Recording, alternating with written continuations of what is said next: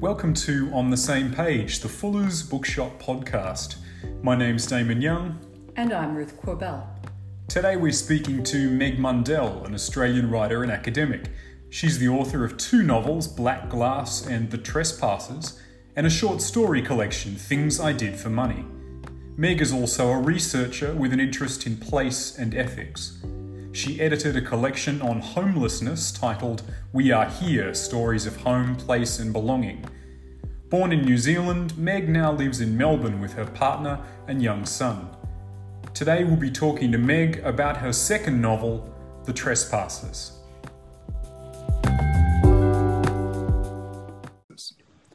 Welcome, Meg. Uh, now, there's a question we always start our groups with, and today you're getting that question. What sort of book is this? What sort of book is yeah. it? Um, I think it's a book with a lot of love in it, a lot of fear in it. Uh, I hope it's a bit of a page turner. It's got allegorical elements, it's got literary elements, bit of a genre mashup. Hopefully, a really strong story. So would you? Because sort of sometimes it was a bit like reading a thriller, not a typical thriller, but there was all the, there was always the question of what is the danger and and who is behind it. Yeah, I, d- I did try to sort of write a literary thriller. I, I wrote various descriptions on bits of paper and stuck them around my desk to remind me what I was attempting to do. uh, yeah, it's not a conventional thriller, but I, I wanted that undercurrent of strong emotion and threat uh, running through it and threat from several directions uh, so that my characters were, I guess, put on the spot uh, in a kind of crucible situation. And that's where you really, characters are tested. Um, so I tried to keep that, that thriller element, the suspense and the threat running through the okay. book. Um, and it's also, I suppose, part of a, an emerging um, genre of ecological novels or, you know, sort of environmental place novels, often where there's been some catastrophe. Yeah, I'm glad you mentioned that because that uh, hasn't. Uh, the other elements of the book have sometimes, for many readers, tended to crowd that out, but it, the book is also informed by a, a deep uh, love and fascination and also terror of the ocean um, as a as a place and what's happening to our oceans in the world at the moment. So I wanted to bring that into consciousness because it's a world that I find very fascinating, um, and uh, we often forget what's happening out there because we don't see it every day. So I wanted to bring that closer to people's consciousness. Mm. Okay. Um, the, the novel begins with a poem from Carol Ann Duffy, um, Who Loves You? Don't lie down on the sands where the hole in the sky is. Too many people being gnawed to shreds. Send me your voice, however it comes across oceans. Safely, safely, safe home. Carol Ann Duffy, Who Loves You? Uh, was that a, a guiding image or a later discovery, or how did how did that work in your writing? I I found that poem. Uh, I really I, I love poetry. I'm not very good at writing it myself, so I've um, stolen from the talents of um, greater poets than I. But she's a Scottish poet, so that fit uh, beautifully with um, one of the main characters, Billy, who's a Scotswoman. And as soon as I read the poem, I, I was looking Scots poets, looking for something that I could I could use as an inspiration partway through, maybe like three quarters of the way through.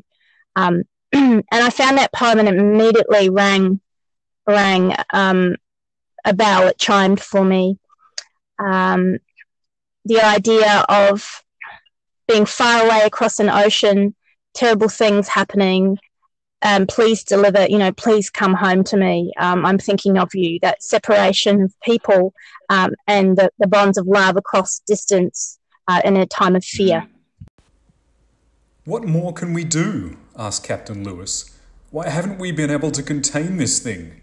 an edge to his voice she'd never heard before. Billy spoke up.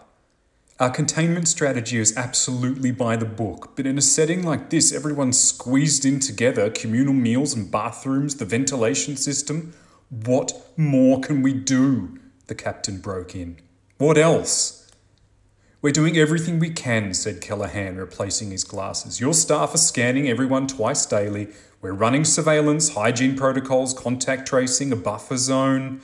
He trailed off, and Billy took up the list. Perimeter controls, strict donning and doffing regime, she counted on her fingers. But in this setting, social distancing is near impossible. We have to assume human to human transmission, but there may be some other vectors too, and we don't know the incubation period. No lab analysis, no antivirals. Speaking of which, mm, last year during the fires here in Tasmania that went for weeks and weeks, we were reading Chloe Hooper's The Arsonist. Uh, now, this year, mm. we, we thought we were choosing something that was set well in the future, and uh, we're now during a ta- pandemic reading The Trespassers. This is obviously a very timely novel. What prompted you to write it? Well, although it's the book is set slightly in the future, it was actually inspired by something that happened 200 years earlier, 200 years before the book is set. Uh, and that was a real event, many real events, really, but one significant event. A migrant labour ship called the Ticonderoga set sail from Birmingham uh, in England and headed across to Australia and was full of people who were being imported to do the grunt work uh, of the wool clip and domestic labour because uh, a huge chunk of Victoria had run off to the goldfields. This is in 1852. So it was actually inspired by the past uh, in the beginning. Um, I did initially write one chapter as uh, attempting a historical novel and soon realized that was not my forte. Uh, and and then switched into another plane, near future, which to me is almost like a parallel version of now. Mm.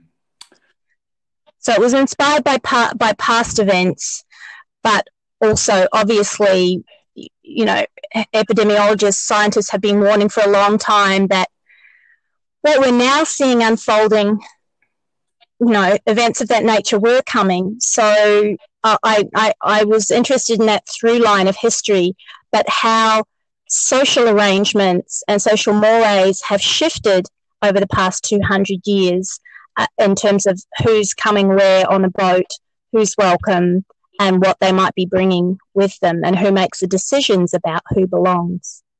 Mm. Speaking of which, um, there's obviously a lot of research when involved, was involved in writing the novel. Um, what sort of research did you find yourself doing to write this? And, and were there any findings that especially stuck with you? Oh, there, there were lots of things to research. Um, you, you, know, I had to I had to get out maps and figure out how long the ship would take to get from point A to point B, what what route it would take, where the equator was um, in the story. Uh, I try to avoid too much technical stuff in my research because I, I find if it makes it into the work to a, to a high degree, it, it becomes mm. distracting.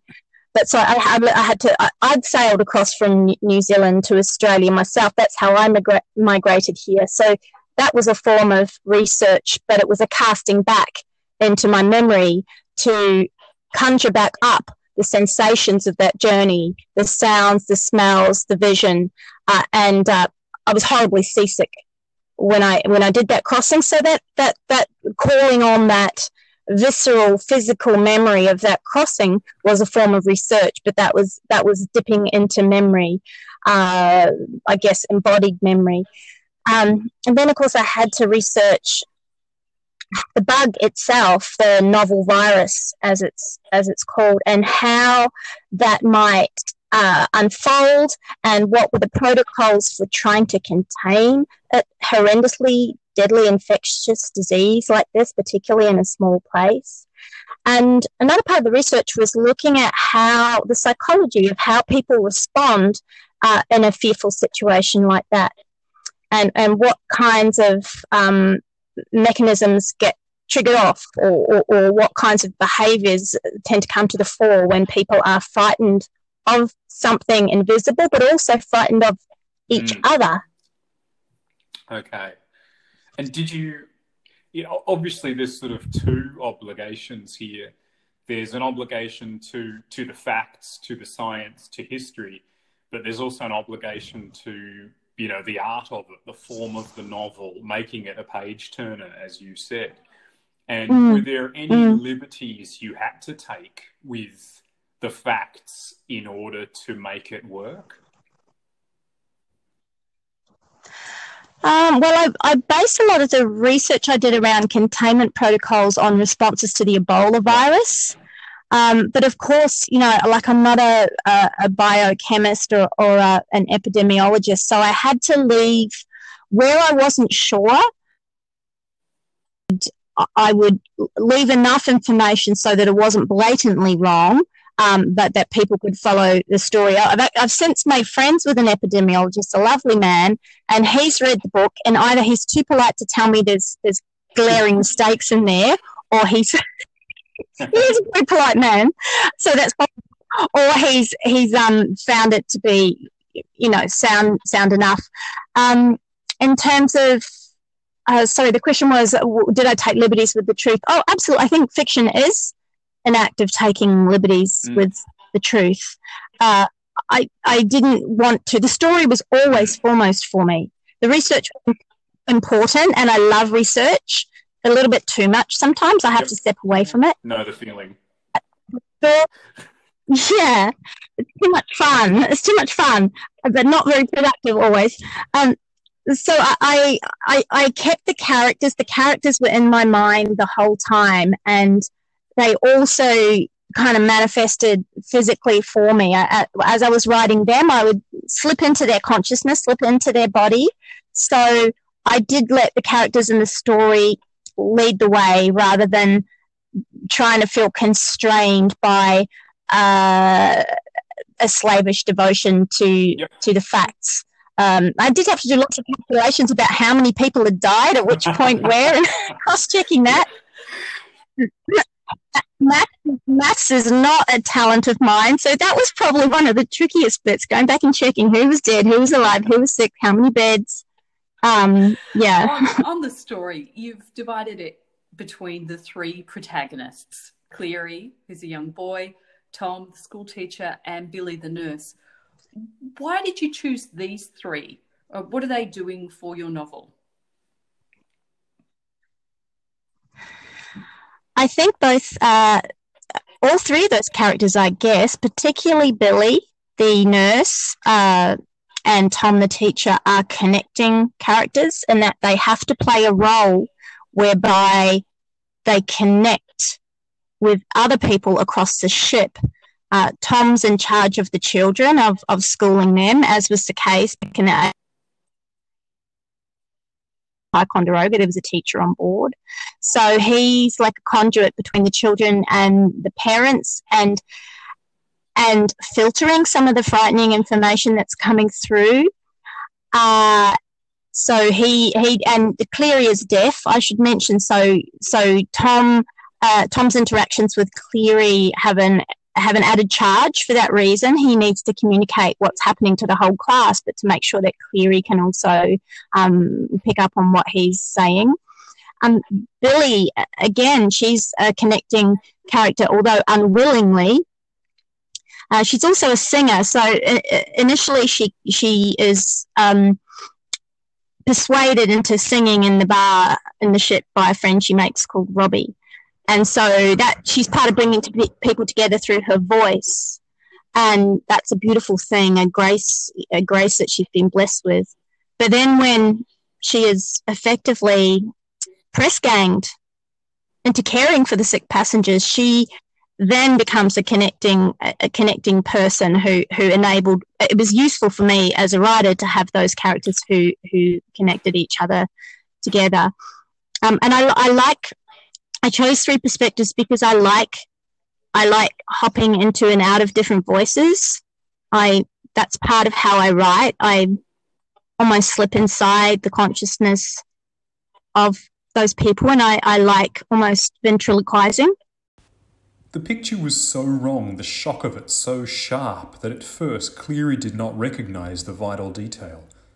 Blackbeard was holding something in one hand, the shaft of a metal crowbar, black and heavy, the end hooked like a claw.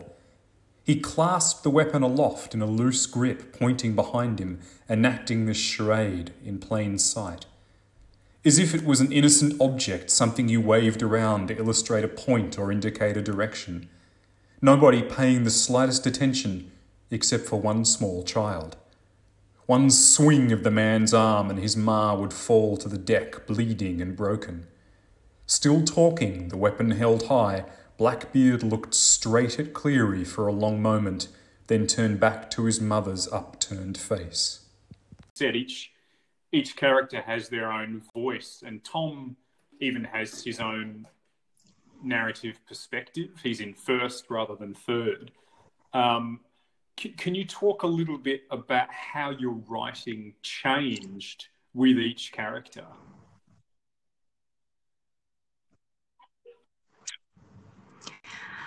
Yeah, I think the voice the voice changed. Obviously, in the edit, you, you kind of go through and you just check that the voice is consistent for each person, and you haven't let the the, the voices bleed over uh, too much. Um, but Tom Tom's in the first person. Uh, the other two are in in close um, third person, and uh, something a bit perverse in me um, made me do that because I like the slight asymmetry of having one direct voice speaking to the reader and then two other voices where you're actually third person. I think you can get pretty close with that in a way. And, and so you'll, you'll slip into that consciousness in, in a different way. Uh, but I, I wrote I wrote it in scenes, so as rotating kind of scenes um, between each viewpoint, and I usually try to stick with one one viewpoint on on the day that I was writing because otherwise it, it got a little bit that that jumping in and out of consciousness could get a little bit um, confusing. Uh, it's better to spend for me a little bit more time inside the person before mm. you know. Then the sun goes down, the sun comes up, and you move on to the next person. This is sort of a thriller. We've said at the in the first questions. Um, with sort of a bad guy with his black beard, as seen through Cleary's eyes. But in the end, the bad guy is actually disaster capitalism. That's that's our take. But... Yeah. yeah, it was a bit of a leap from Blackbeard to the entire uh, structural backbone of our uh, our uh, society and economy. But yeah, for you to make.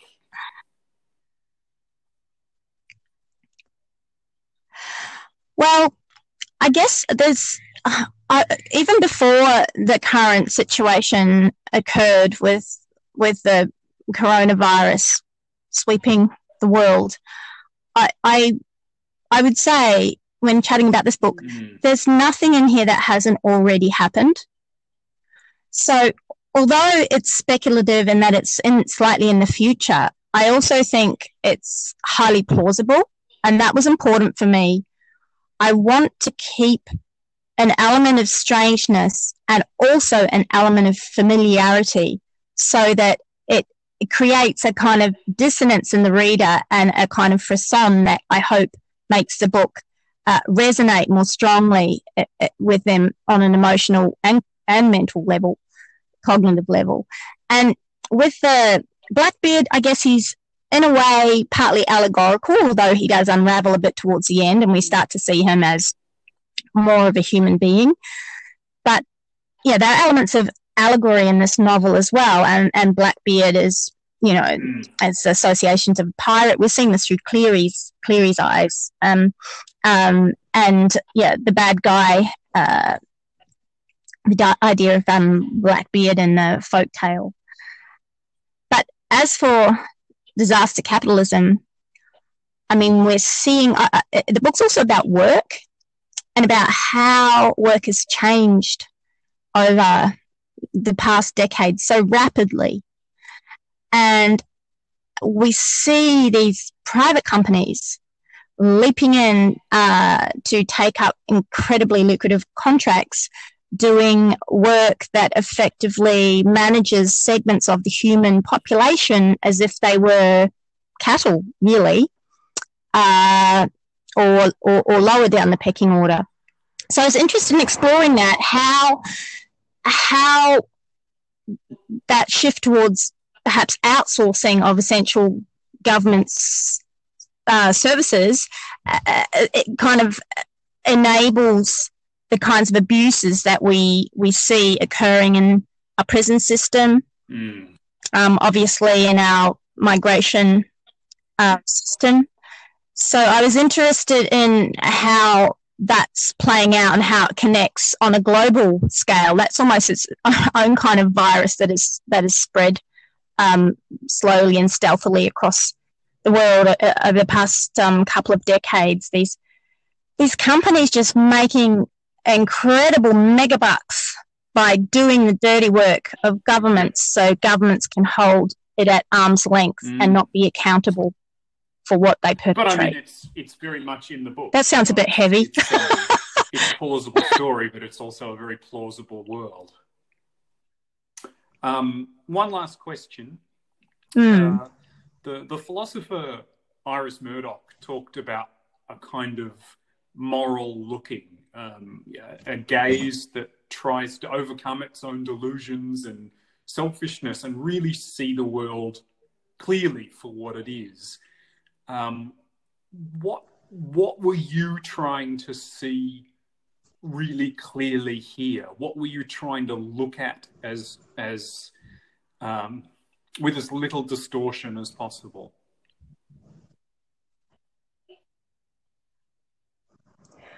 Well, I think the character of Cleary was, for me, the most, uh, offered the most lucid moral gaze in a way.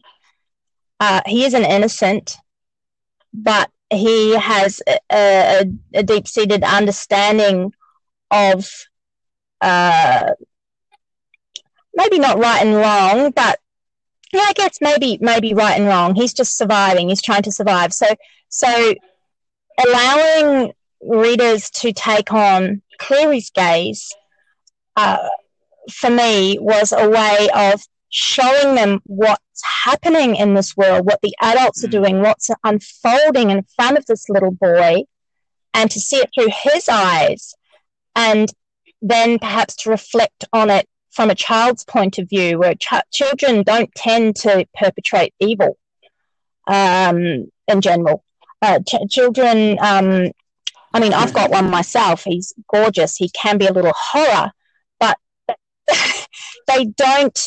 Uh, they have a different uh, moral order than, than adults. So uh, having having him as the, I guess the the anchor point of, of the book allowed me to explore love and kindness, compassion, uh, uh, the the loyalty and and caring that can mm. arise out of situations of fear and horror, and and for me that's a really important part of the book, and I, I, I do want to mention it because it does sort of sound like everything in the book goes bad, but I also think it's about what do we do when things go bad? How do we behave towards each other?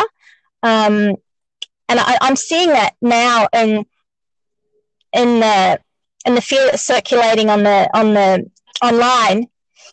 Yeah, you know, people turning on each other. I mean, they do that anyway on Twitter. It's been filet, face it.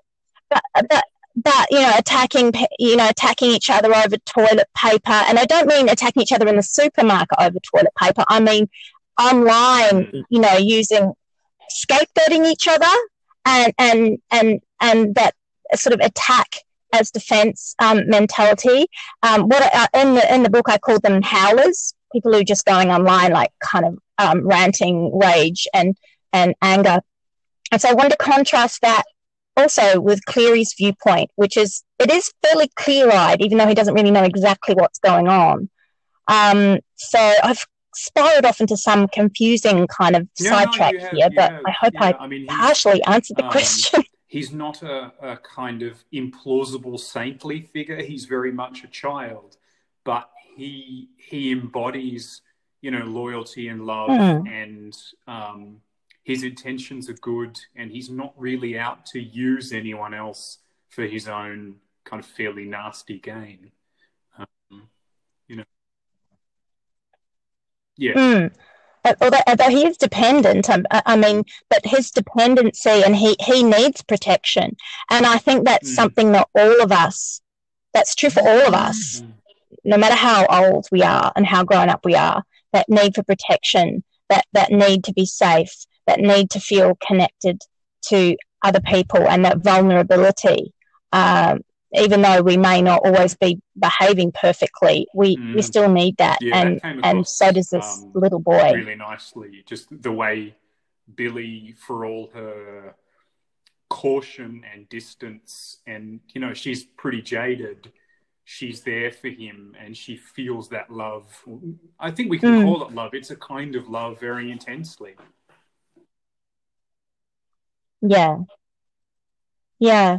I think it does become love. And I, I think that's my favorite point of connection in the book is the connection between those two characters, those two people. It, it helped that I had a child, you know, while I was writing this book or in the early stages of writing the book. Well, it didn't help in getting the book written more quickly, but I, I think it did help. it, it did help me to slip inside both of those characters and both see the, the, the world from the Mm. position of a of a of a small person. And um and somebody coming to terms with um uh, loving a child you know that they they in her case did not expect to Well, to um, come into Um, her life. And with that, I think that is a really nice note to wrap it up on. Um, Yeah, thank you, Meg. That's been really helpful, and I think that the book club oh members have got you. real insight from you sharing the stories behind this. Thank you. Oh, thank you. And I, I really I want to thank you guys for the opportunity to to speak to the readers through this audio uh, thingamajig channel after they've so generously also read the book. Um, so yeah, I want to say thank you to you and to them and everybody. Stay safe and hang in there.